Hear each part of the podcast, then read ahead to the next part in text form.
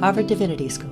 Religion and the Legacies of Slavery, a series of public online conversations. Religion, Race, and the Double Helix of White Supremacy, February 6th, 2023. Welcome.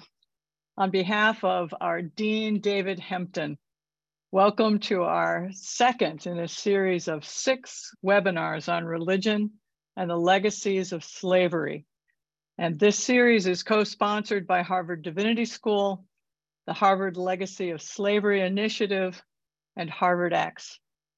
I'm Diane Moore, and I am the founding faculty director of religion and public life here at Harvard Divinity School.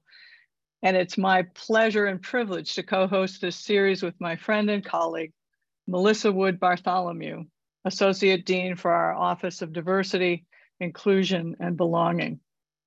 On behalf of us both and our many staff and faculty colleagues who have helped bring this series into being, I want to welcome the over 1,200 participants who are joining us for this presentation, representing over 100 countries worldwide. We're grateful for your presence. Tonight is the second in a series of six critical conversations building upon and beyond the work of the 2022 Harvard and the Legacy of Slavery report. Last week, Professor Karen King focused on what it means to recognize that Christian scriptures were formed in a social and historical context where slavery was commonplace. Tonight, we'll move into the modern period in a conversation led by Professors David Holland and Kathryn Gin Lum on religion, race, and the double helix of white supremacy. In this series, we explore through head and heart what the academic study of religion teaches us about the tangled histories and legacies of slavery and racism here in the United States and beyond. These tragic legacies are alive and present in many forms, as the news on any given day in any part of the world devastatingly reveals. We hope that gaining a deeper understanding of the complex roles of religion will enhance our commitments to reparative action and racial justice and healing in our own time and in our own context. Ultimately, these conversations are in service of advancing our vision of a just world at peace, healed of racism and oppression. Before we proceed, we pause. Out of reverence. We pause to acknowledge and honor those who came before us, who were indigenous to this land, and the African and indigenous people who were enslaved in this country, including the more than 70 people of African and indigenous descent who were enslaved here at Harvard University as detailed in Harvard in the Legacy of Slavery report. As a descendant of Africans who were enslaved in this country, I am aware of the potential impact of hearing this tragic history. So we want to remind everyone that as we proceed through these difficult conversations and listen to these exchanges, it is important to be aware of what might be stirring up in us and happening in our bodies particularly as we navigate our emotions regarding the current manifestations of the legacy of slavery, as reflected in police violence against Black people in this country. Remember to breathe and to take care of yourself during and after each session. We invite you now to take a moment to breathe with intention and to focus on your breath. As we lift up the Harvard University Native American Program's acknowledgement of the land and people. We acknowledge that Harvard University is located on the traditional and ancestral land of the Massachusetts, the original inhabitants of what is now known as Boston and Cambridge. We pay respect to the people of, Mass- of the Massachusetts tribe, past and present, and honor the land itself, which remains sacred to the Massachusetts people. But for the stolen land and the stolen labor, this country and this university would not be. Our acknowledgement of the land and people extends beyond words It is expressed through our action and is connected to what we are doing through these conversations. This series is a part of the broader work stemming from our school's commitment to reading the Harvard and Legacy of Slavery report as our common read text this year. And as we engage with this report, we are discerning our institutional actions for redress and ways to support the university in implementing its recommendations and even expanding upon them. And we aim to further our vision of a restorative, anti racist, and anti oppressive Harvard Divinity School. This is sacred work. Thank you, Melissa. It's my pleasure now to introduce my friend and colleague, David Holland. David Holland is the John A. Bartlett Professor of New England Church History. He has joined, he joined the Faculty of Divinity in 2013 and has distinguished himself as a respected scholar across the university, a beloved teacher, and a valued and trustworthy colleague. For his presentation tonight, he is joined by Stanford University professor Kathryn Gin Lum, and their topic is religion, race, and the double helix of white supremacy. And I'll turn it over to you, David, to then introduce Professor Lum. And thank you both for being with us. We look forward to the conversation. Thank you so much, Diane, and thank you, Melissa. It's a great privilege to be part of this program, and I'm grateful to everybody who has worked so hard to put it into place, uh, to conceive of it so thoughtfully, and to include me on such an illustrious uh, list of panelists. It's my privilege this evening to be in conversation with Kathryn Gin Lum. I think I speak for Kathryn in saying we're both honored to be following Professor Karen King, uh, who kicked this important series off last week with an illuminating and really generative discussion of slavery in antiquity and in the sacred texts of the Christian tradition. In a sense, I think we can think of this evening's session as building both chronologically and thematically on Professor King's presentations, as we will move forward in time to discuss the intertwining discourses of religion and race in the intellectual history that informed institutions like Harvard University from early modernity up through the present moment. There are few scholars who could guide us through mat this material and its implications as well as Kathryn Gin Lum. I've known Kathryn for two decades now, going back to an era when she and I were an undergraduate and a graduate student, respectively, in the same history department. I've watched with enormous respect and appreciation since those days as Professor Gin Lum has assumed a place of prominence and importance as a leading historian of American religion. She's become an essential voice in a number of our field's most pressing conversations, especially around the relationship of religion and race. Kathryn Gin Lum received her BA in history from Stanford and her PhD in history from Yale. During her undergraduate years, she also spent some time here at Harvard, and so it is, in a sense, wonderful to welcome her back to where her illustrious journey in higher education began. She now serves as associate professor in the religious in the religious studies department at Stanford University, in collaboration with Stanford's Center for Comparative Studies in Race and Ethnicity. She is also associate professor by courtesy of history in affiliation with American Studies and Asian American Studies. As a faculty member, she has twice been awarded Stanford's prestigious Annenberg Faculty Fellowship and the Dean's Award for Distinguished Teaching in the School of Humanities and Sciences. Prior to her appointment at Stanford, Professor Gin Lum was on the Faculty of Religion at Princeton University.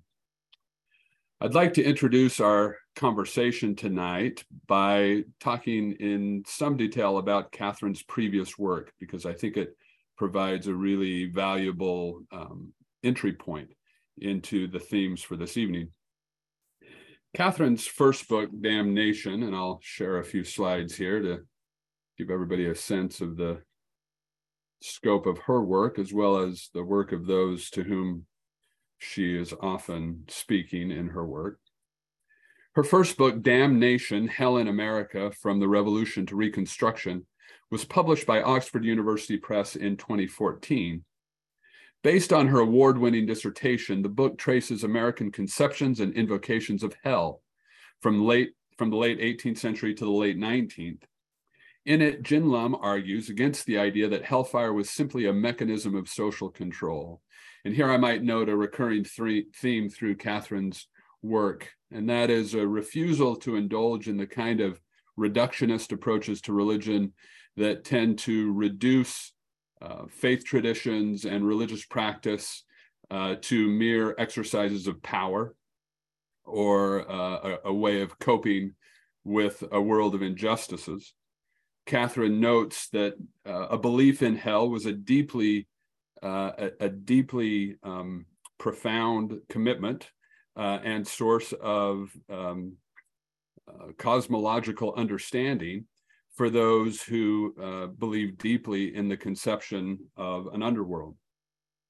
True to her comfort with complexity, she doesn't replace one form of reductionism, that is social control, with another, theological conviction, but instead she carefully illustrates the ways in which personal conviction and political concerns intertwined to create a particular culture of hell talk in the United States. Among the many strengths of Gin Lum's book is that she integrates differences of race, class, gender, and region into her work with particular skill, showing, for instance, how Native Americans invoked concepts of hell against white imperialism, or how the concept intertwined with cultural assumptions about womanhood in the 19th century. She provides a remarkably inclusive rendering of Americans' engagement with damnation.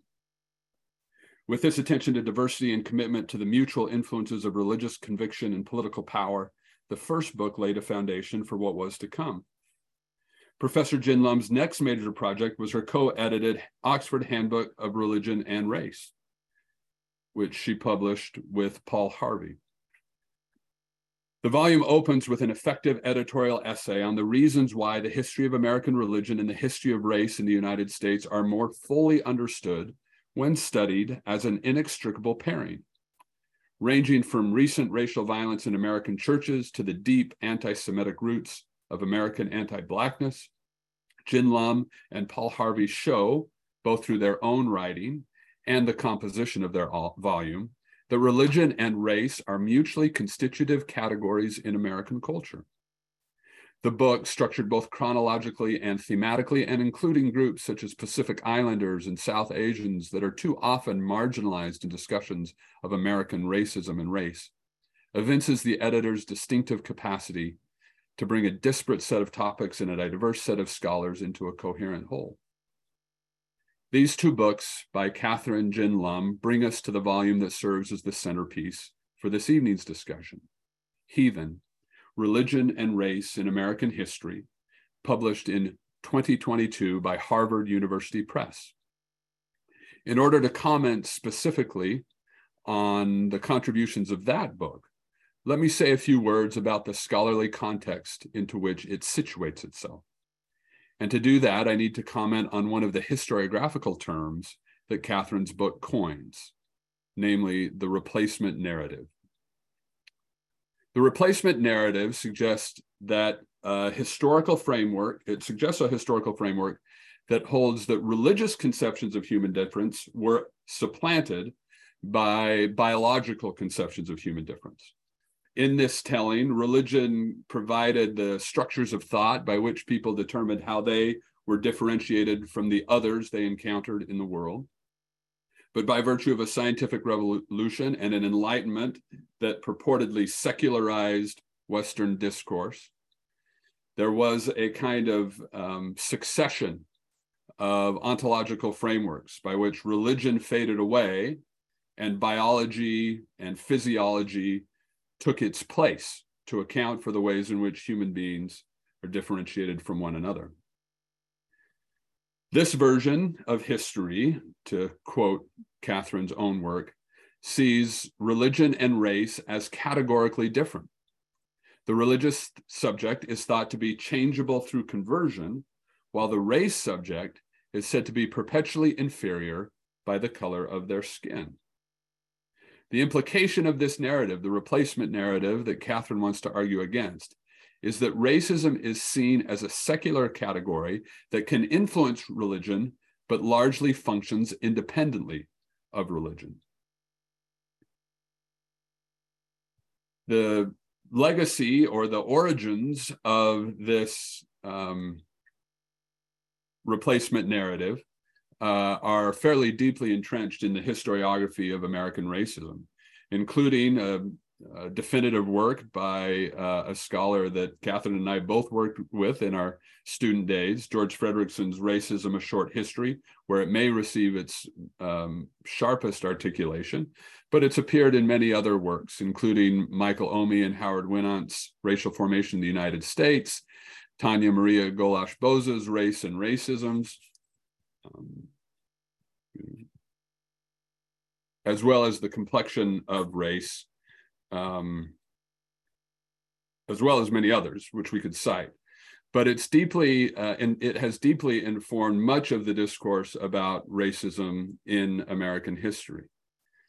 Now, this replacement narrative, I think by Kathryn's own concession, and she can correct me uh, if um, if she disagrees, um, but the the um, the implications of the replacement narrative are not wholly mistaken.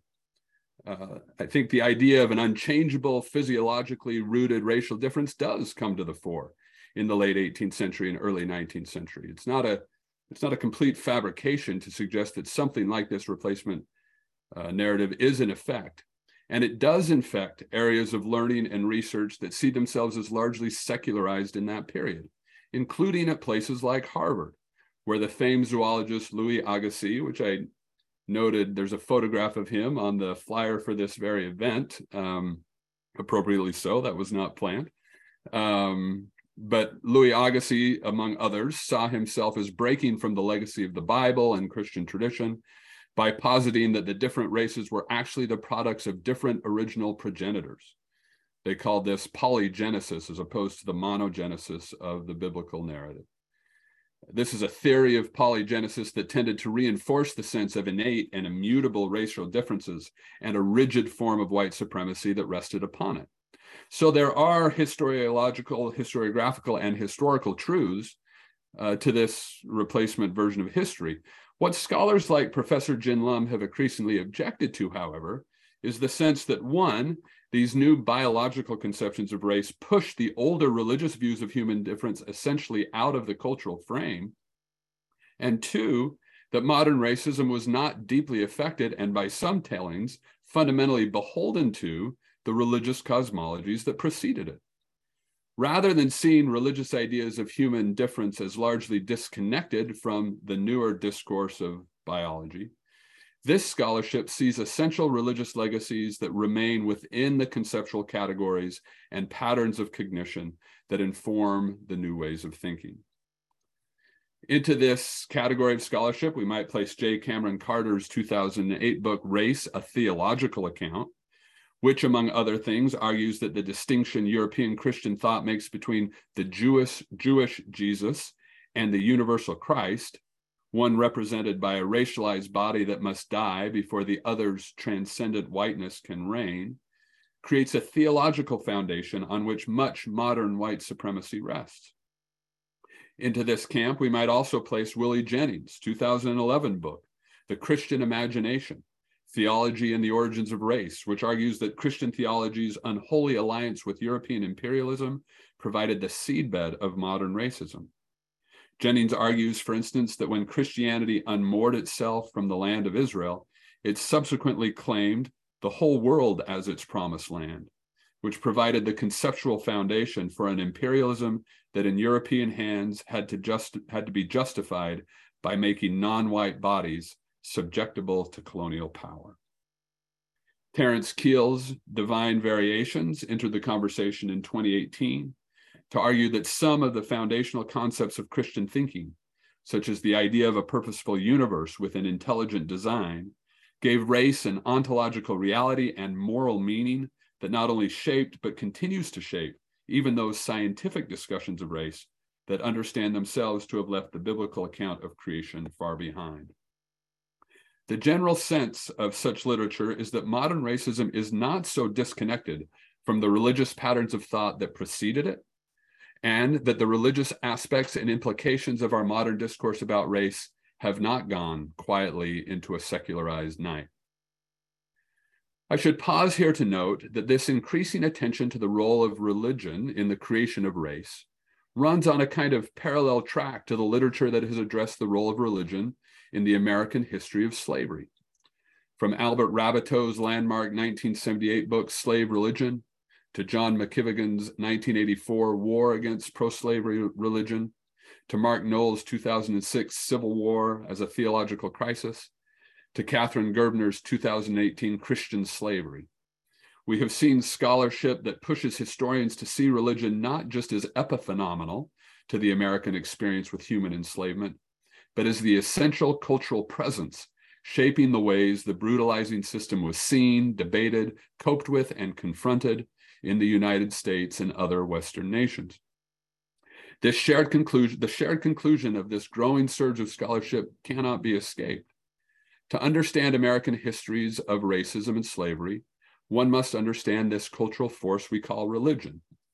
This was underscored, I might note, by the recurring appearance of the Divinity School in the Harvard Report on the Legacy of Slavery. That brings me back now to Kathryn Gin Lum's 2022 volume, Heathen Religion and Race in American History. In this volume, Gin Lum shows us that a Christian tendency to divide the world into two camps, the Christian and the heathen, has bequeathed to the modern world a kind of binary way of thinking about human difference, captured in a phrase like the West and the rest. Gin Lum summarizes one version of this as follows Race works in this conception as a binary us versus them, the white and the black, the helpers and the helpless, the civilized and the heathen. Gin Lum argues that the supposed mutability inherent in Christian conceptions of human difference was sometimes much more resistant to the idea of change than historians have supposed, and that even where that mutability is in full effect, belief in convertibility can functionally look more like biologically based versions of racial difference in terms of its destructive and subjugating power. This problem is nowhere more vividly illustrated than in the relationship between the history of heathenism and the history of slavery. Because the Harvard Divinity School, situated within Harvard University, exists in an institutional space where persistently religious and ostensibly secularized discourses collide and intersect and intertwine, it is a particular gift to have Professor Gin Lum here with us tonight to discuss this history and its long-lived bestowals as we continue to consider Harvard and the legacy of slavery. Welcome, Kathryn. Thank you so much for having me. I'm sorry, I have um, a cold. I have a toddler in preschool, so she brings back all the germs.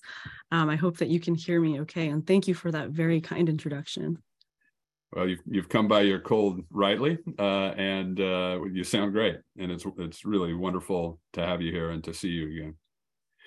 I'd love to get directly to your thoughts on some of the key issues raised in your book, Heathen.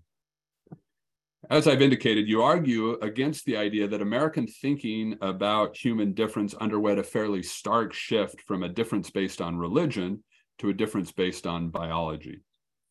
Contrary to that narratological axiom that has had such purchase in the historiography of, uh, of American religion, you contend that religious ideas about human difference have had a tremendous persistence. In fact, one of the things I really enjoy about your book, historians are often preoccupied with the idea that that history as a discipline is the study of change over time. We were both acculturated in that idea that what we study is change. Uh, and what your books so powerfully demonstrate is that history is as much about persistence uh, and stasis as it is about change, uh, and that this concept of heathenism is one of those um, uh, examples of the persistent and the static. Now, contrary to, to the idea that uh, human difference had this uh, sort of biological shift in the late 18th century. You talk about religion as retaining its place in our discourse about race. Uh, and you um, posit a world in which both frames, the purportedly secularized scientific and the expressly religious, continually interact with each other, an interaction that shapes our often unspoken assumptions when we think about race. So, among the implications of those religious ideas is that rather than the more graduated hierarchy of races, what we sometimes refer to as the stadial view of human progression, which in that sort of Enlightenment uh, framework would posit that different races and different cultures were at different places in this kind of ladder of progression on which all human beings are climbing. Uh, that uh, it, you posit in contrast to a religious discussion of heathenism, which tends to be this binary, uh, in which heathenism divides the world into simply two parts those who have internalized the Christian truth and those who have not.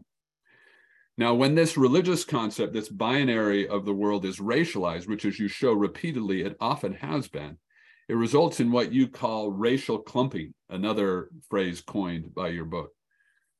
Now, why do you suppose that it's important for us to recognize this persistent habit of mind? Why do we need to recognize this binary thinking that the concept of heathenism has bequeathed to our way of thinking about the world? Yeah, well, thank you again. And I actually want to start um, way back when I was a student uh, in your classes. Um, thank you for bringing me actually to the field of American religious history in the first place. I did not know that this was something that could be studied academically before I took your classes. Um, so for those of you who don't know, Dr. Holland, as I called you then, um, was one of the advisors uh, for my senior thesis. And that thesis actually planted the seeds of what this book would become. And I don't know if you remember this, David, but I wrote about missions to the Chinese in gold rush era California. And one of the questions that I kept coming back to then was why the Chinese kept being denigrated by the term heathen and what this term encompassed. Um, I remember that I also came across a missionary map when I was researching for my thesis. And this was a map that color coded the world according to religion. And the thing that really stuck with me about that map was that the vast majority of the world was colored gray for heathen. And so that led me to another research question, which was about how Americans could look at vastly different parts of the world and lump them together under the same category. And clearly, I failed to answer those questions in the senior thesis, so I, I kept returning back to them, and um, and finally, you know, really kind of faced them head on in this book.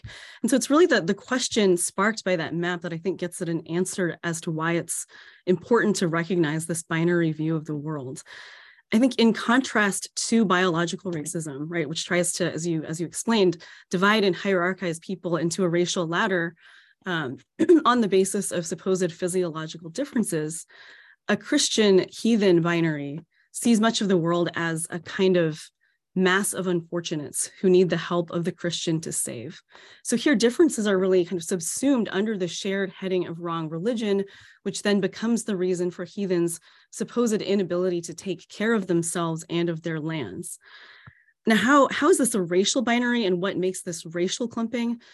Well, here I'm drawing on work by scholars like um, the ones that you named, also Sylvester Johnson, Judith Weisenfeld, and Geraldine Heng, um, among others who argue for understanding religion biopolitically and race non-corporeal, non-corporeally. Can't say that word.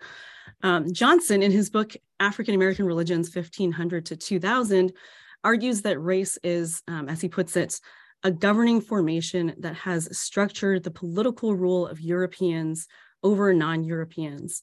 And I think it's exactly this dynamic where one group believes that it has the right and the authority to save and then rule over another that I see as traceable to the Christian heathen binary. And I, I want to make clear that you know this binary coexists with the hierarchy, as you as you note, David. and um, I'm not trying to say that it's more important or that it replaces it either. I really like how you use the metaphor of the double helix to frame our conversation because I think that gets at the intertwining of these modes of racialization. So where where racial hierarchies based on biology emphasize difference, you know, pitting groups against each other in a kind of divide and, and conquer strategy, um, the binary works to lump people together as simply not white.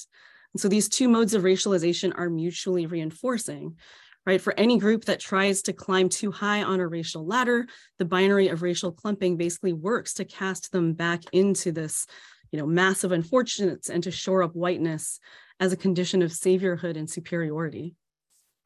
Uh, you, you, among the many phrases, the the resonant and and illuminating phrases that you coined in this book, you coined the phrase "the heathen ceiling" to describe that limit, um, that the the process of conversion and proselytism, you know, creates this possibility of entering the the, the other side of that binary, but uh, the the, the, racialized forms of thinking are so deeply entrenched that that ceiling is uh, confronted in a way that has really brutalizing and destructive consequences, uh, which is again so so vividly and poignantly displayed in in your work. Um, one of the differences you present, you've alluded to it here, is distinguishing the racialized thinking that derives from the religious concept of heathenism from conceptions of biological racism that have often dominated the historical literature on race is that heathenism posits this complex possibility of change. So, can you talk a little bit, Kathryn, about why um, a version of difference that allows for some change, however limited, uh, differs from a version of difference in which change is not possible, and why do we need to recognize that dynamic? Yeah, so you know, I think you really put your finger on the key difference in these systems of racialization in the the double helix. Biological racism holds that human difference is unchangeable, that it's inherent. Right, but the racism that comes from the Christian heathen divide sees human difference as a result of wrong religious orientation that is supposed to be changeable through conversion. And so, because of this, um, some scholars like like George Fredrickson, as you you brought up earlier, um, have seen religious intolerance as basically not yet racism. Right? They've argued that racism requires a sense of innate difference. And they've also tended to see then religious intolerance as um, basically gentler than biological racism, right? So they've argued that monogenesis or um, the belief that all humans descend from Adam and Eve had the effect of, of basically keeping full-blown biological racism in check. Uh, but that's that's not the perspective that I take in this book. So instead, I, I try to show that it's actually precisely the changeability of the heathen that has justified all manner of colonial impositions and violence. Violence is in the name of helping or saving them, right? The heathen has to be changeable in order for the European colonizer or governor to claim that I am going to go over there and help them. Um, so in my book, I call this the the get out of jail free um, card or ticket, and I argue that it's rationalized, you know, everything from enslavement to the takeover of other people's lands to the separation of children from their families uh, in the name of, of Christianizing changeable heathens. And, you know, I should clarify that I'm not trying to argue that saving heathens was the only or even the primary reason for European colonialism, right? I'm not trying to say that um, religious motives were more important than greed. Um, but what I what I am saying is that claiming the prerogative to save changeable heathens has allowed Europeans and Euro Americans to, to essentially give themselves the cover of righteousness for acts that were anything but. And I think that's a powerful thing to recognize. Thank you. Now, um, when when you talk about these religious frameworks as persisting in time, that's that's one of the key contributions of your work is that you know this secular way of thinking did not come in and uh, and in a kind of hegemonic way push these religious frameworks uh, out of the discourse. Uh, this ties into a, a, a, intense and, and perhaps intensifying debate in American in the study of, of religion generally and in American religious history specifically about what we mean by secularization uh, and and whether something called secularization even actually occurred. I assume that many in our audience tonight are aware of this debate, but for those that aren't, um, the the argument is that these secularization theses that became so powerful in in the way people thought about historical change, really from from the mid 20th century on, when they really achieved a kind of explanatory dominance uh, in not just American history, but in in in all kinds of historical subfields, uh, is that the secular way of thinking about the world, a, a, world in which there is no recourse to anything other than um, rationality and empiricism, um, was sort of inevitably taking over. Uh, and that when it encountered religion, it inevitably won uh, and that the the world was secularizing and the the Western nations were leading this uh, leading this charge. This theory of secularization uh, really has taken a beating uh, for a variety of reasons. Uh, one of which is the rise of political expressions of religious devotion around the world uh, that were making headlines in the 1980s and 1990s and and into today. uh, which seemed to give the lie to the idea that the world was inevitably secularizing and that religion was being pushed out of the public square um, all over the world. Um, so that's one sort of critique of, of the secularization thesis. Another critique of the secularization thesis is that uh, the the version of uh, secularization that it posits looks more like a secularist's dream or fantasy than it looks like uh, something that can be empirically proven uh, by the historical method. Um, and so today, a lot of scholars would argue that secularization is a kind of myth, uh, and that one of the ways that myth works is that the things that we call the secular, the things that we call secularized ideas, are in fact often repackaged uh, modes of, of religious thinking. So, as you think about your work in relation to these questions of secularization um, and uh, and the secular, um, how do they speak? How does your work speak to that issue, and what does that suggest about how scholars of religion might be particularly well equipped to engage these modes of thought that we once thought were the the um, the appropriate domain of scholars dealing with other secularized sciences?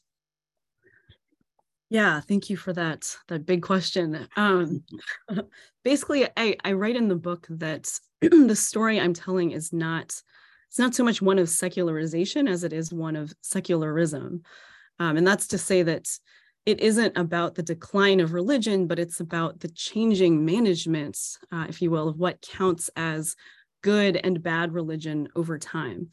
So heathenness has always been a marker of bad religion, but in a kind of ironic twist, the term heathen itself um, becomes itself a marker of bad religion by the early 20th century. Right. So this is in large part because of people labeled heathen who push back against the term themselves, who say this is an intolerant concept. Um, so by the early 20th century, using the term becomes a sign of you know intolerance and closed-mindedness. So it's really only fundamentalists and other Christian conservatives who continue to use the term um, seriously after that. but even though the term itself drops you know precipitously out of use, I argue that the ideas underlying it do not. So instead, they get transsumed into other secular terms, right? Terms that are acceptable to use in the mainstream, but that signify basically the same things. So, you know, so nowadays, most Americans would not use the term heathen to describe uh, the parts of the world that they think they need, that they think need saving, but they do use other terms. So terms like developing world, um, third world, or in the um, crass terms of the last president, uh, SHIT whole countries, right? These are all terms that have come to take the place, that have reoccupied the position of the heathen world. Um, there are also terms in religious discourse that have come to take the place of heathen. Uh, so, you know, I mean, there are definitely still groups that use the term heathen, but most large scale mission organizations now instead use terms like unreached people um, or frontier people living in the 1040 window. so in, in making this um, argument about secularism as the kind of the afterlife of religious ideas that are re rendered acceptable for wider publics, I'm really indebted to scholars like um, Vincent Lloyd and Jonathan Kahn's book on race and secularism in America, uh, and then especially also to Terence Keel's book that you put up on the slide earlier, Divine Variations, um, How Christian Thought Became Racial Science.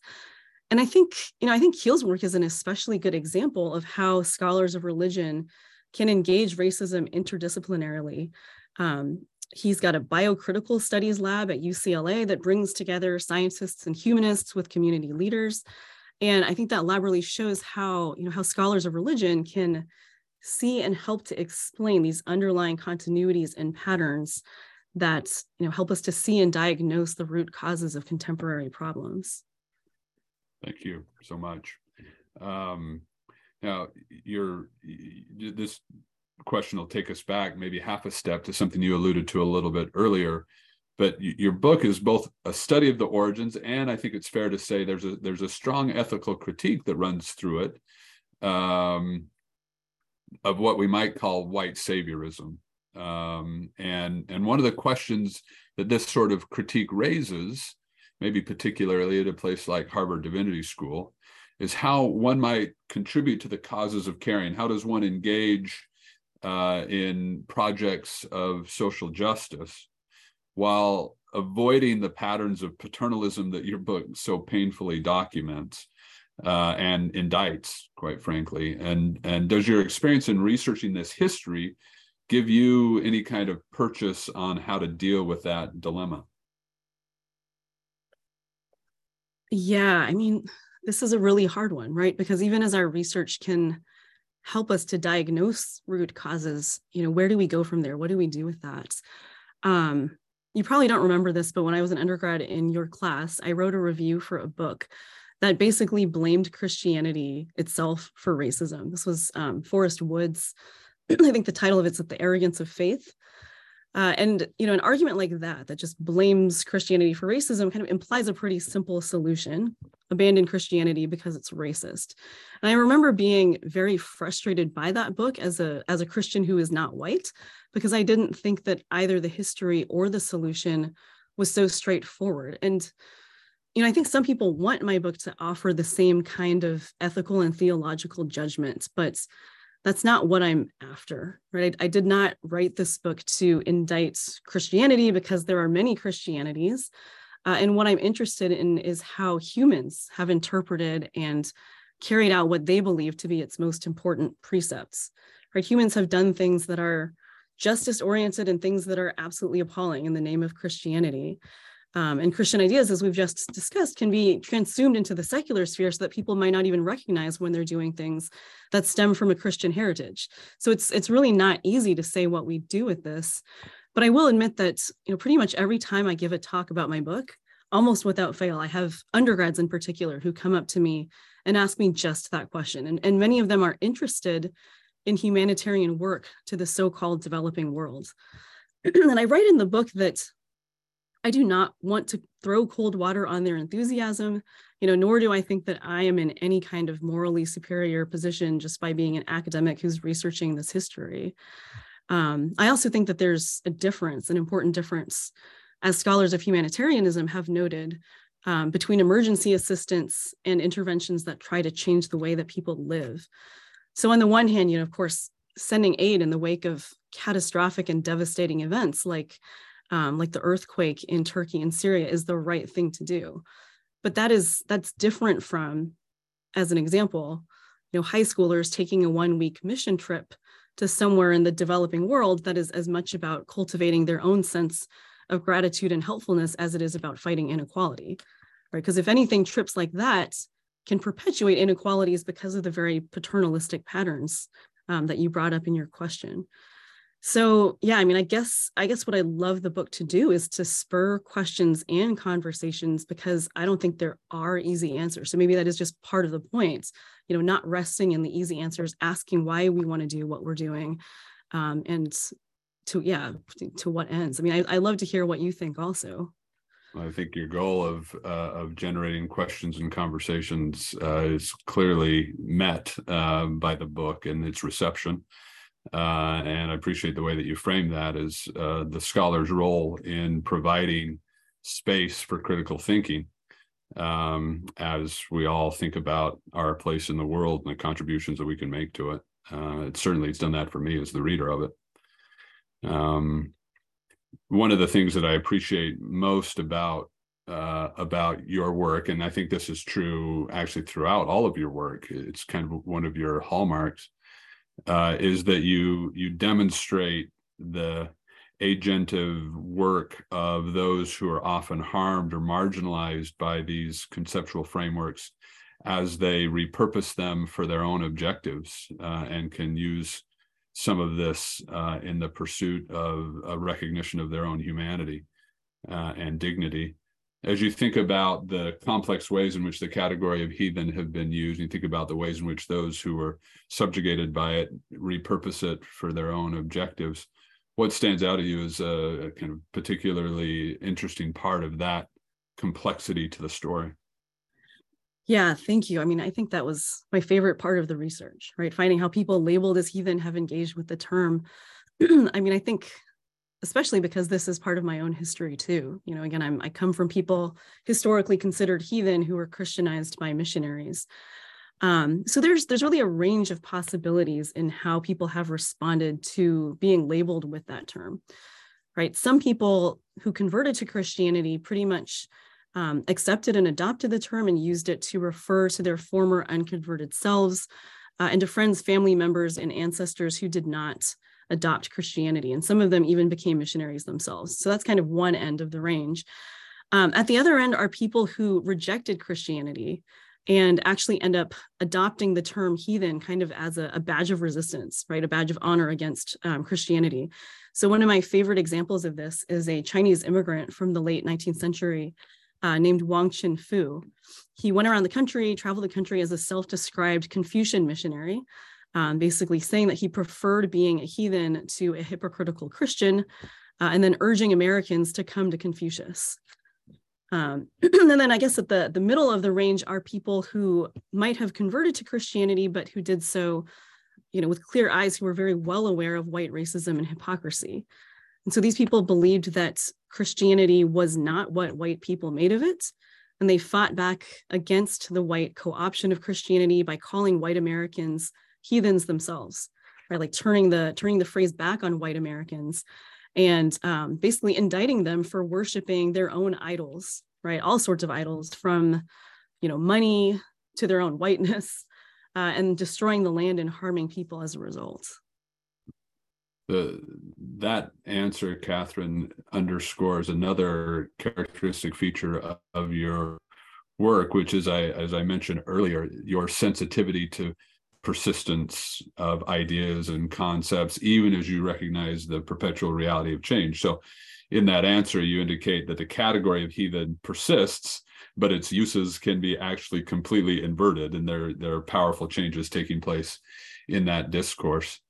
Um, when you think about uh, your attentiveness to this give and take between the things that change and the things that sort of stubbornly hold on, uh, I'm wondering how you think about that in relation to this question about whether things are getting better or things are uh, or not. You know, we're, we're, we're I think as historians we're constantly sort of on the horns of this dilemma uh, that if you demonstrate the ways in which the world changes for the better, that you're undermining the the moral bite of the critique uh, or if you emphasize the ways in which things don't change that you demoralize you know the the, the process of engagement.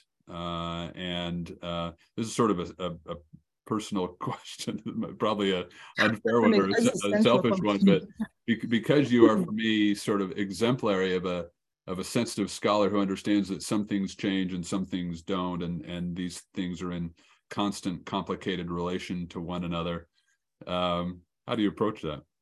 Yeah, I mean, I don't have a good answer for that. It feels like it changes for me, you know, based on like I fully admit that I am influenced by what's happening in the present. I am presentist in that way, right? and it changes for me based on what's happening in the present, absolutely. And so, you know, in writing this book, I was I was finishing it when the COVID pandemic started. And so even if I might have felt one way while I was writing most of the book, you know, it, to be finishing it in that climate particularly in a climate of you know anti-asian hostility um, it was yeah I, I titled my epilogue i think i titled the more things change and the last line of the book was going to be the more things change the more they stay the same but um, i was told that was too cliched so i just came up with some paraphrase for it. But yeah it's that's a really that's a really tough one. So i think it just it changes for me as i as i write and engage with the world that we're in what I love about your work, Kathryn, is I think that we're at our best intellectually uh, and and as people concerned with civic engagement when we live in the tension of those two realities that change is possible but some kind of naive triumphalist narrative of progress is counterproductive. Uh, and when work like yours reminds us of the intransigence of these structures of injustice and oppression uh, that we exist among, and also that um, that that change is a perpetual reality, and that human beings have been the agents of change for good and ill. Um, when we live in in the tension, in the kind of we're, we're, caught at the convergence of those competing truths. Uh, but a book like yours helps us illuminate that element of the human condition and both tempers us when we get sort of naively triumphalist uh, and also encourages us when we get discouraged and um, and I appreciate a, a, work of history that's attentive to that complexity that allows us to you know position ourselves in relation to those two two realities that we deal with. I appreciate that very much. So th- th- this is sort of maybe a, a good place to segue to the particular questions of slavery and its relationship to the persistent institutions of American life, including a place like Harvard University, which is really the the context in which these series of conversations are are playing out. Um, the the the report that all of us have read and agonized over and tried to make sense of and, and thought about our own current institutional realities in relation to does exactly what uh, what your work does, which is to remind us of just how deeply entrenched these legacies of white supremacy have been and continue to be. And also that history is never fully static, uh, that we are part of uh, the process of change and we have the choice to determine the course of this institution, just as those who came before it, before us, uh, determined the course of it in previous generations in ways that we now lament or in a few occasions wish were were more influential than they were. So um, maybe we can kind of shift to think about the particular issue of american slavery and how it relates to your work and and then think about some of the institutional legacies that we live with. Slavery comes up recurrently in your book and that is to be expected. There would be no way to address the topic without a, a prominent place for for slavery. I was struck that when you, for instance, when you addressed Spanish colonization, you you very thoughtfully uh, engage a variety of um, implications for the concept of heathen, for what that uh, Western Hemisphere slavery looked like. There was an intense debate between those like Sepulveda, who believed that the concept of heathenism, as implied as applied to indigenous Americans, justified a really harsh um, and brutalizing form of colonial control as uh, expressed in systems of enslavement. And to use your phrase, the demon or Sepulveda's phrase that you uh, you skillfully employ to kind of illustrate his position, the demon of heathenism required a kind of forceful suppression, and slavery was uh, a means to that end. You contrast that to people like Bartolome de las Casas, who believe that the idea that heathenism actually should limit that brutalizing colonial approach because conversion was possible, because that change that we've been talking about was intrinsic uh, to native souls. Uh, and you point out in your discussion that this debate about the enslavement of indigenous Americans has implications for the ways in which uh, American colonizers uh, addressed the question of African slavery. Could you speak for a minute about those two different versions of the kind of heathen conception and what that, what that means for American slavery? Yeah, so long before um, Sepulveda and Las Casas were engaging with these questions in the in the 16th century, you know, European theologians were debating whether whether heathens were basically innocents who lacked access to the gospel, but who had some access to the truth, um, or whether they were basically demonic and guilty, you know, reprobates who needed to be harshly dealt with. Um, so those who argued that heathens were demonic and guilty justified their position by um, by looking to the Israelites' treatment of the Canaanites in the Bible, right, where enslavement and extermination were um, were supposed to be just punishment for their idolatry. And those who saw heathens as innocents, on the other hand, took a more kind of New Testament um, outlook, kind of missionizing outlook based in the Great Commission to go into the world and make disciples of all nations. So, so Juan Gines de Sepulveda basically takes that first position and he adds to it uh, an Aristotelian spin. So Aristotle believed that some humans were um, were in his view naturally inferior and needed the uh, help of superior humans to basically become less quote unquote um, barbarous. So for Aristotle, these inferior humans were natural slaves, and their enslavement was just because they could not be trusted to fend for themselves.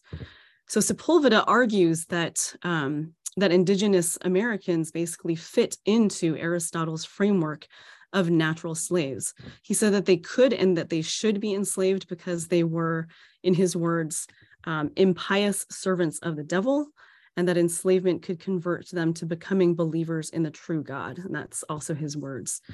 now, he made these claims without spending any time in the Americas. Bartolome de las Casas, on the other hand, um, witnessed and actually participated in horrific violences against Native populations in the Caribbean. So his experience um, led him to take the opposite stance from Sepulveda.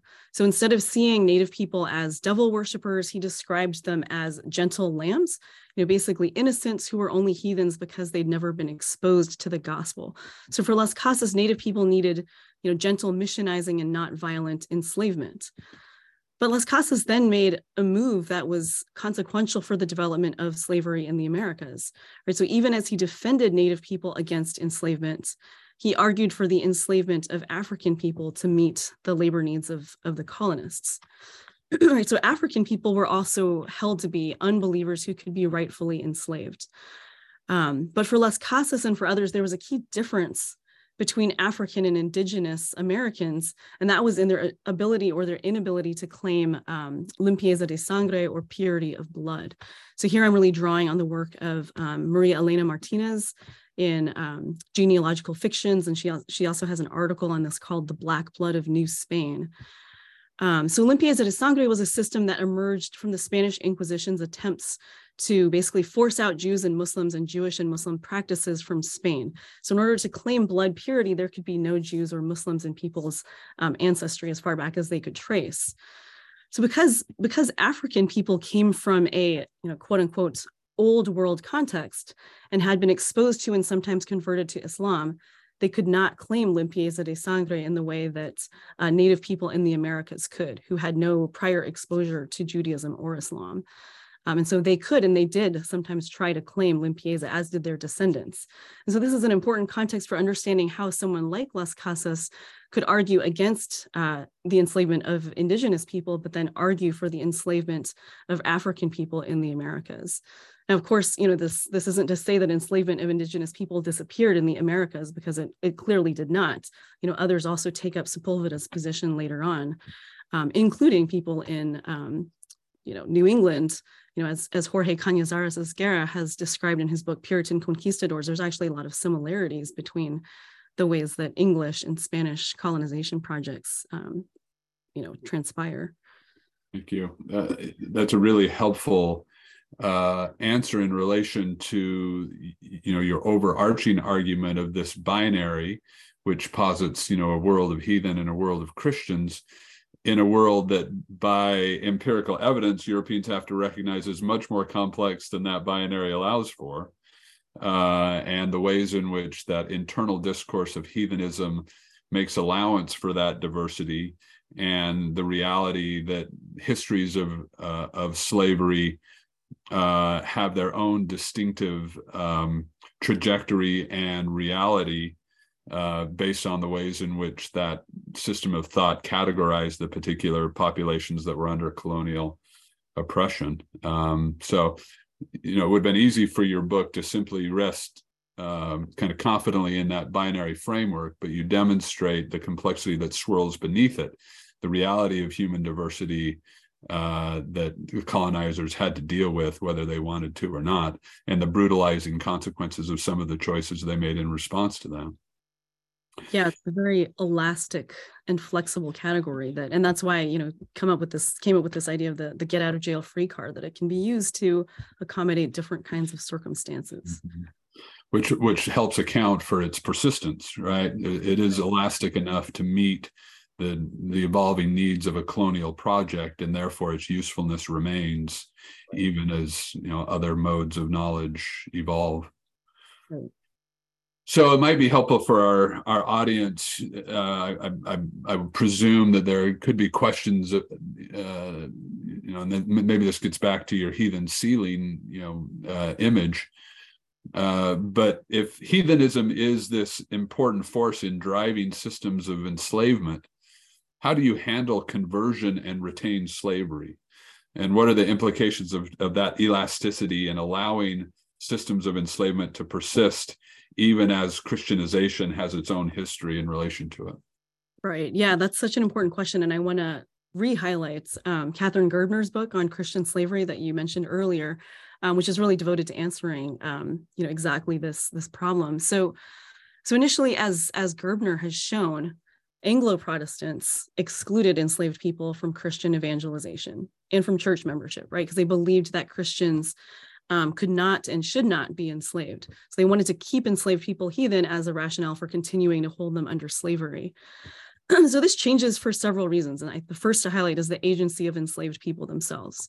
Right? Enslaved people were interested in Christianity on their own terms. Uh, and they interpreted scripture differently from white enslavers. They, you know, they sought to practice and to participate in Protestant rituals like baptism and the Lord's Supper, um, as as Gerbner shows. And then another reason for this shift is the arrival of, um, of missionaries, right, of Quaker, Moravian, and Anglican missionaries in the Anglo-Protestant colonies, who um, who basically start articulate what Gerbner calls a, um, a rationale for Christian slavery, right? A justification for slavery as a Christianizing institution. So what they do is they try to reassure enslavers that Christianizing enslaved people will actually make them better laborers rather than requiring their manumission.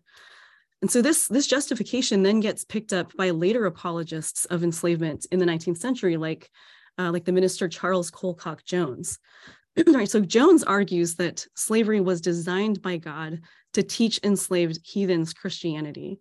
And then Jones, you know, basically um, articulates an understanding of Christian slavery where it is necessary for enslavers to paternalistically maintain enslaved people in the faith instead of freeing them once they were baptized. So here's where that heathen ceiling comes into into play. It's not that conversion just suddenly makes the heathen into the Christian.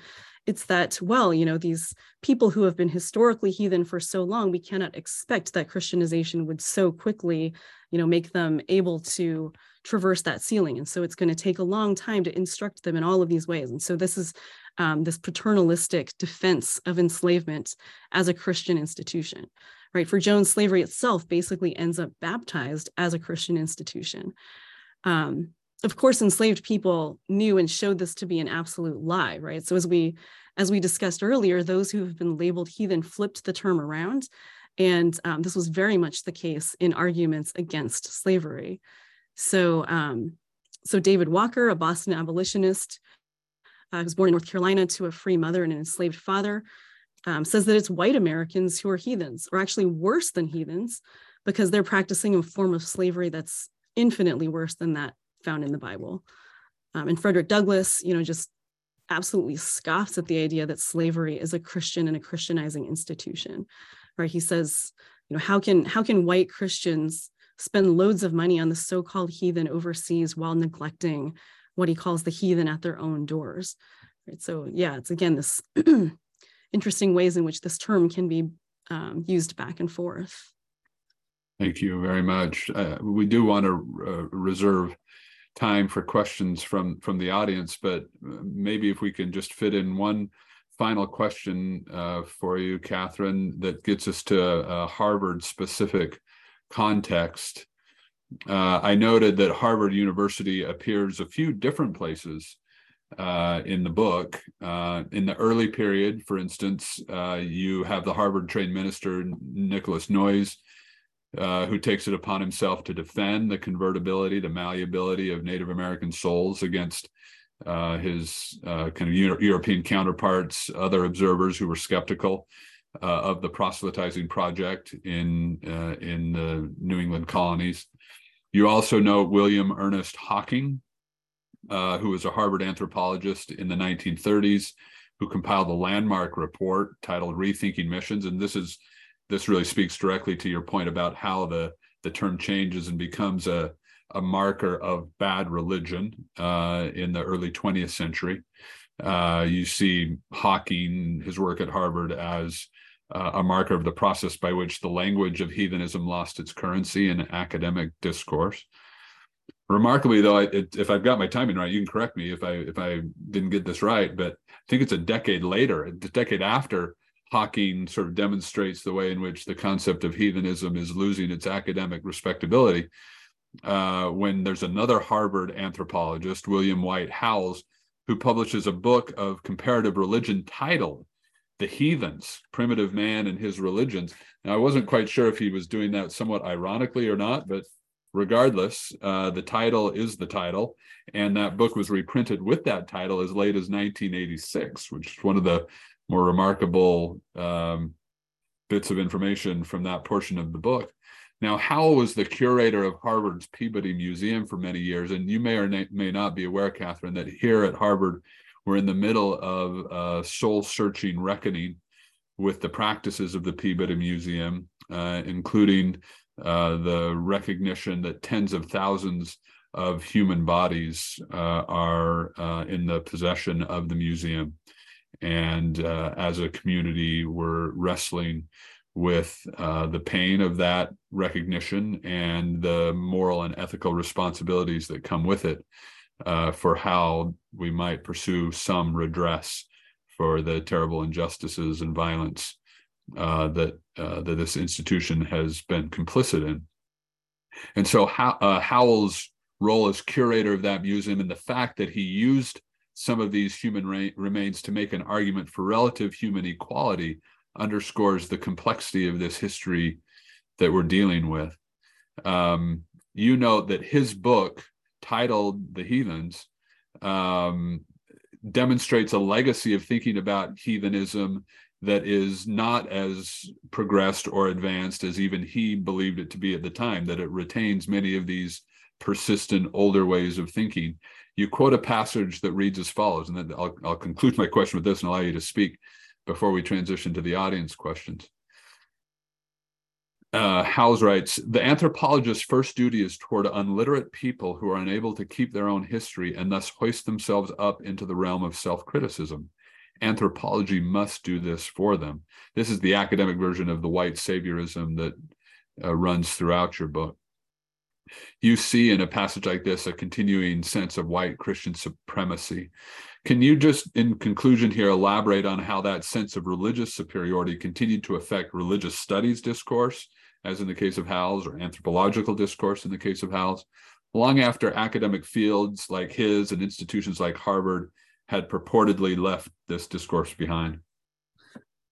Yeah, it's I mean it's not just religious studies and anthropology but history too, right? Like um as I as I argue in this book and also in a spin-off article, heathens were thought to be people who never developed in history because they supposedly wasted their time worshiping false gods and nature uh, instead of creating new technologies to domesticate it.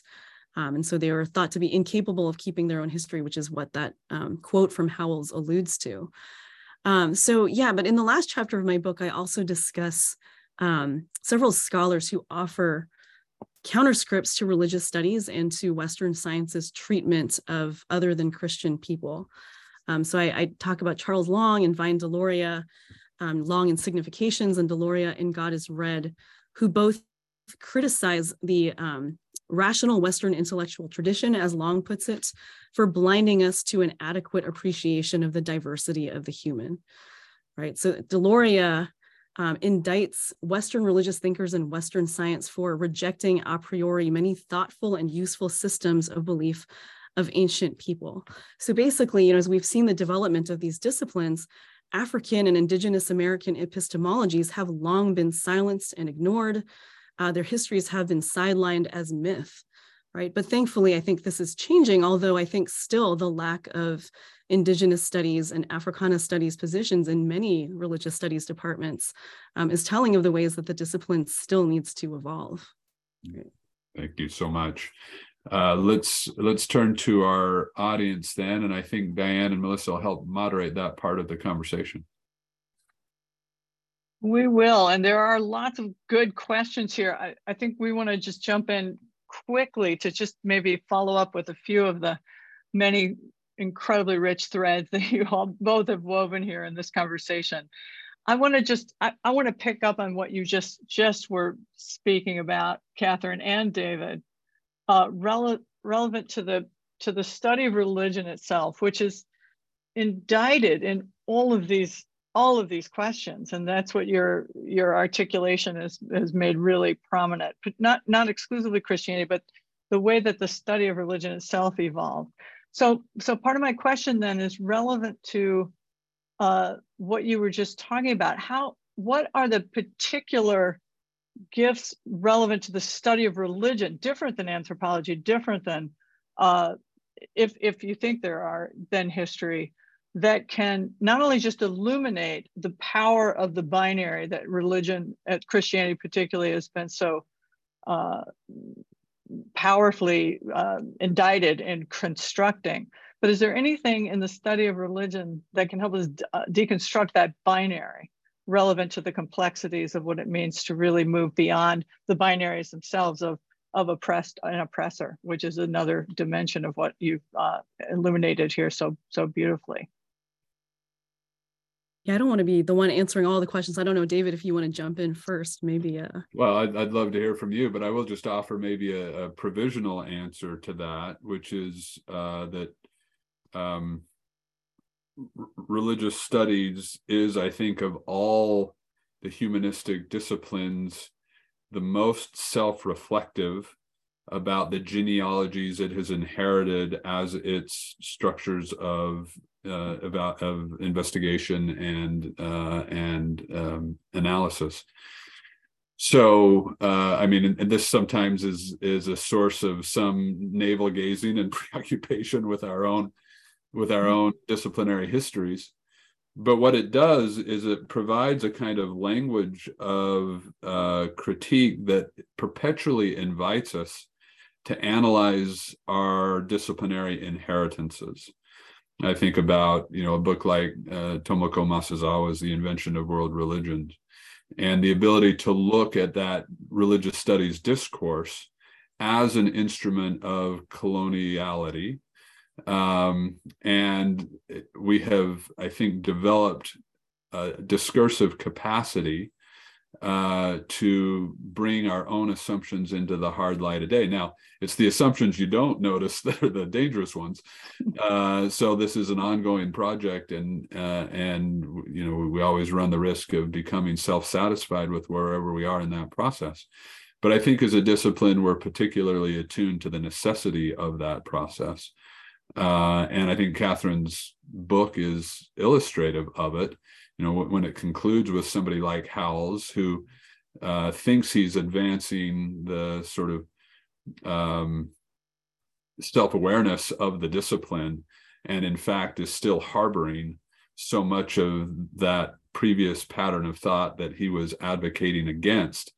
Uh, this is the kind of disciplinary um, habit that I think we are especially attuned to, and and I think that gives religious studies um, a kind of um, experience and habit of mind that is really useful for engaging the the very sorts of um, bestowals that that Kathryn's book um, highlights. Yeah, so I agree with that. And I'll just add, um, not about my book, but about the discipline. Thank you, David. Um, I would just add to that that I think that um, for me, religious studies, I was so I was trained as a historian all the way through. Actually, all of my degrees are in history. Um, but what's been really freeing and exciting for me about religious studies is the ways that you know some people in the discipline are asking these really hard normative questions and you know trying to think about how to answer them interdisciplinarily. Um, I you know in my book i don't i don't really do that. The book is primarily a history but you know a book like um, willie james jennings's the christian imagination is not just a history but it's also um, political theology in a sense right? It's it's offering um, ways forward. And i have increasingly been um, in conversation with political theologians. You know i'm i'm actually working on a on an initiative with vincent lloyd um, who i mentioned earlier called across the normative divide where um, you know, theologians and ethicists who are thinking about issues of religion, race, and justice, and historians who are doing the same are trying to talk to each other and you know figure out exactly how we can address these kinds of questions that you raised. You know, Diane, if I could just follow up on that, uh, since Kathryn a little bit earlier referenced um, Terence Keel's work, I mean, one of the points that Terence Keel makes is that racism is a system of belief. Uh, and it persists in much the same ways that systems of belief that we recognize as religious persist. Uh, and so the tools by which we analyze these systems of belief are applicable to the very sources of white supremacy, these kind of um, dogged retentions of uh, notions of human hierarchy that fly in the face of scientific evidence. Um, they they are subject to the very tools that have been sharpened to address uh, other forms of belief uh, that that constitute the subject matter of religious studies. Great, thank you, thank you, excellent. I'm just so um, appreciative, David, uh, of you and Kathryn for this conversation. And I have a question that I, that it alludes to what you covered earlier, and it it does not. It's not a question that that, that has an easy answer, but I want to just I want us to grapple with it together, and it's the understanding of the reality that um, these ideas persist. You know, Kathryn, we talked about the fact that heathen is a term that you know went out of vogue and then just you know we continue to you know um, you, they morph into other ter- other terms that just speak to the same underlying you know ideas and, and beliefs and david you mentioned just you know uh, not too long ago about the, the pattern the habit the habit of thought so my question is as as students of religion as scholars of religion as ministers um, you know, Professor King last week reminded us of accountability, and we are to be we're accountable to this history. So my question is, how do we get from up under these ideas? How do we how do we break these patterns of thought? I mean, how do we? Because the reality is, these ideas, these beliefs, are embedded within our culture and actually are embedded within us and embedded within our in our psyche. So how do we get up from under the weight of these ideas and these beliefs? Because if we don't, we're going to be here 50 years from now, or another group of scholars will be here 50 years from now, talking about the same thing, but it'll be a different frame that we'll be talking about. And then, Kathryn, you know, I, I love the fact that you highlight um, the uh, what did you say? The, the oh, the, the demon, the demon of heathenism we got to address the demon. How do we address the demon? How do we address the demon? And then the last thing you said before we transition to the questions, what you, you started talking about, you referenced Charles Long and Vine Deloria and the importance of attention to African and indigenous epistemologies. Um, and I think that that's like an entry point for us to consider um, as a response to how we actually get to the, the heart of the matter and, and, and break these, these vicious cycles of thought. Yeah, thank you for that. I think that's exactly right. I mean, I think that um, the first thing to do to break these patterns of thought is to recognize them, right? To expose them, to understand them for what they are and and and where they came from.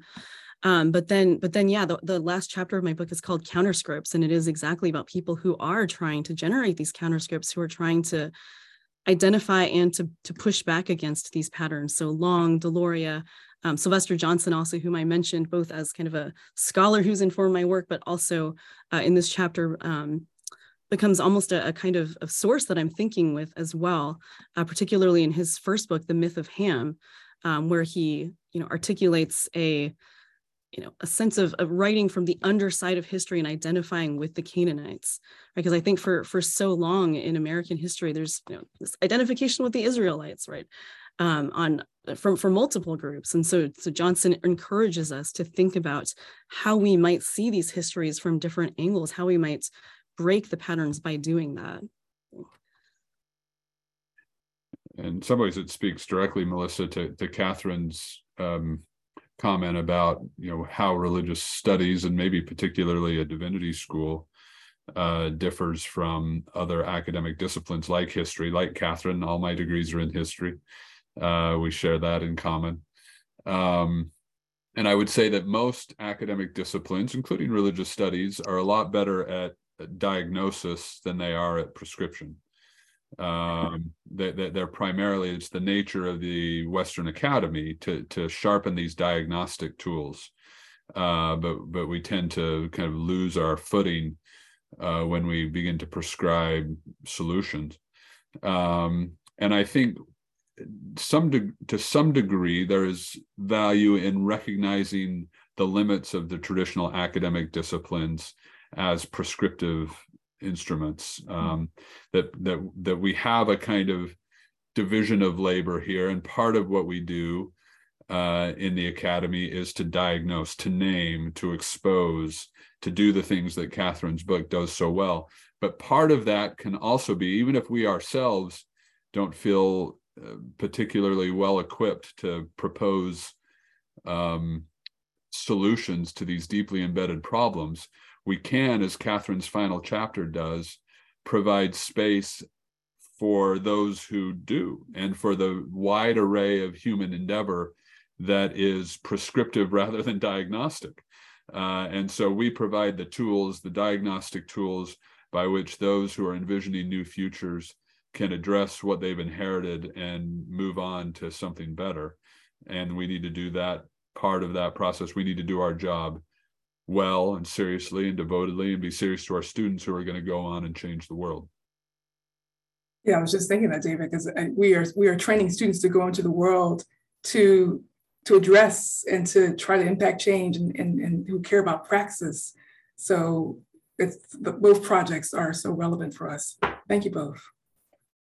Yeah, absolutely. Thank you.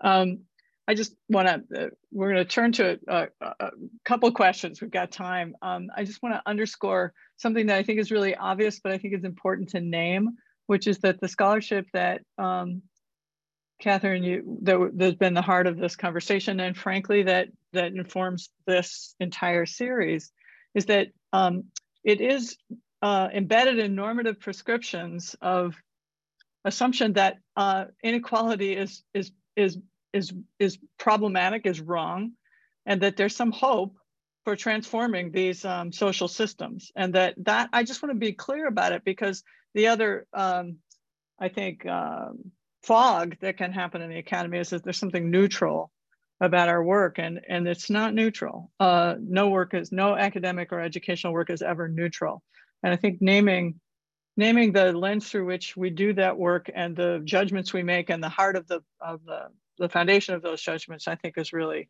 really important, and your in your book does that so powerfully. Um, so so thank you.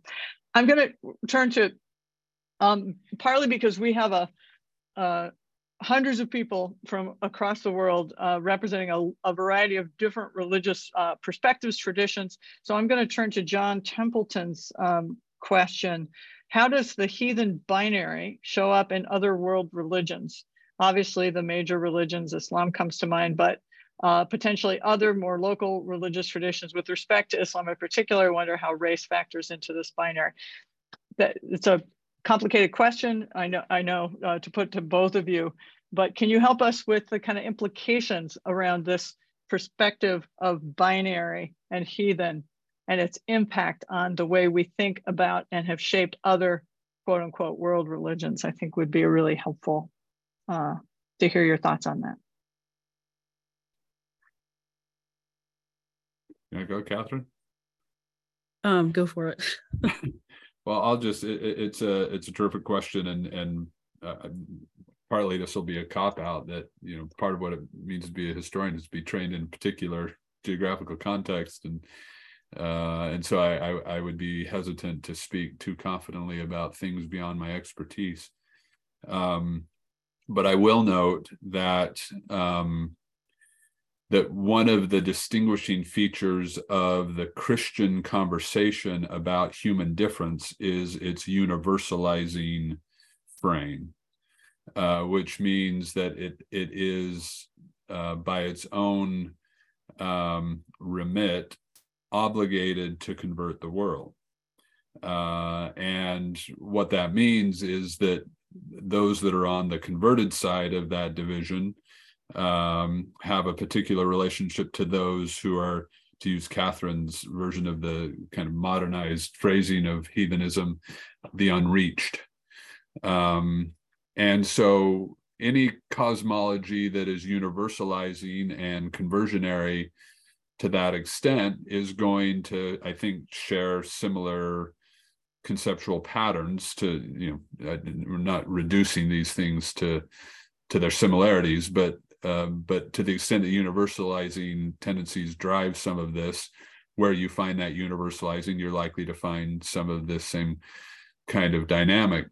What we see in many other cultures and many other religious traditions is a deeply particularizing view uh, of humanity. Um, which uh, accepts that other people have other origin stories and other people have other cultural frames, and there isn't the same universalizing expectation. And I think that particular understanding of of humanity comes with very different implications with regard to a kind of binary conception of the world. Yeah, I would um the only thing I would add to that is that the the book is by necessity limited in scope and so there's a lot that it doesn't cover and um, and I, I hope that you know people ask these questions and explore these questions outside of the framework that I was looking at, which is primarily about the American history of um, of thinking in these binary terms. And that's not at all to say that people in other contexts don't always don't don't also you know tend to think um, in binary terms as well, right? So I think that I I very much welcome other scholarship on those subjects. Okay, great. We have time for maybe for, for one more question. Melissa, go ahead. And but but the answer will have to be uh, very short. Okay. because we're almost against time. Okay. So this question comes from Demetrius Nelson. Would you say that Protestant or, or Catholicism used heathen labeling to warrant enslavement? Would you say that there were certain denominations within the Protestant, Protestant faith that used heathen labeling more because it helped to advance the underlying white supremacy savior, saviorism? So that's a really interesting question. Um, I so I don't know that I would say that in my research I encountered, you know, particular denominations using the term more than other denominations, but I definitely encountered Protestants using the term against Catholics and Catholics using the term against Protestants. Um, and so this again speaks to kind of the elasticity of the concept where it could be used to label anyone whose way of being religious did not align with one's own. you know, um, so Protestants, for instance, um, claimed that Catholics were not sufficiently separated from the Roman pagan past. And so that then the people that they evangelized uh, also had not fully separated from a kind of pagan past and that therefore you know catholics were still practicing certain things that to protestants seemed heathen and so they, they needed to be converted as well. So it becomes this you know polemicized term that can be really used uh, in multiple contexts. Great. Well, with, with that, we are going to have to close. There are so many more excellent questions and so much more to say, but uh, we can't thank you enough, uh, Professors uh, Holland and Lum. Really incredible conversation, illuminating on so many so many spheres, um, and really, again, that that uh, the heart of really what it means to ask self-reflective questions, not only of our own discipline, but uh, self-reflective questions that then open up pathways to challenge those, the persistence of those binaries, I think is a really critical um, uh, gift that you've given us to, to move forward. So I want to thank you both again for this really rich conversation. Really want to thank our colleagues behind the scenes who have made this um, whole series possible. Uh, there are legions of them, and we couldn't be doing this without you. And I want to thank all of you who have joined us tonight. Um, thank you for your presence, for your for your patience, for your excellent questions. I hope uh, that you will uh, ponder and talk with others about what you've heard here, knowing that some of it is very maybe difficult and disturbing to hear, uh, certainly hopefully illuminating, but please do make sure to share your reflections with others as you ponder the implications of these, of these conversations. And please do uh, join us next week as we continue our series on February 13th with Professor Dan McKanan, who will be speaking on Harvard Divinity School and slavery family stories. Thank you again for being with us, and we look forward to seeing you next week. Good night. Sponsors Religion and Public Life, the HDS Office of Diversity, Inclusion, and Belonging, the Harvard and the Legacy of Slavery Initiative, Harvard X. Copyright 2023, President and Fellows of Harvard College.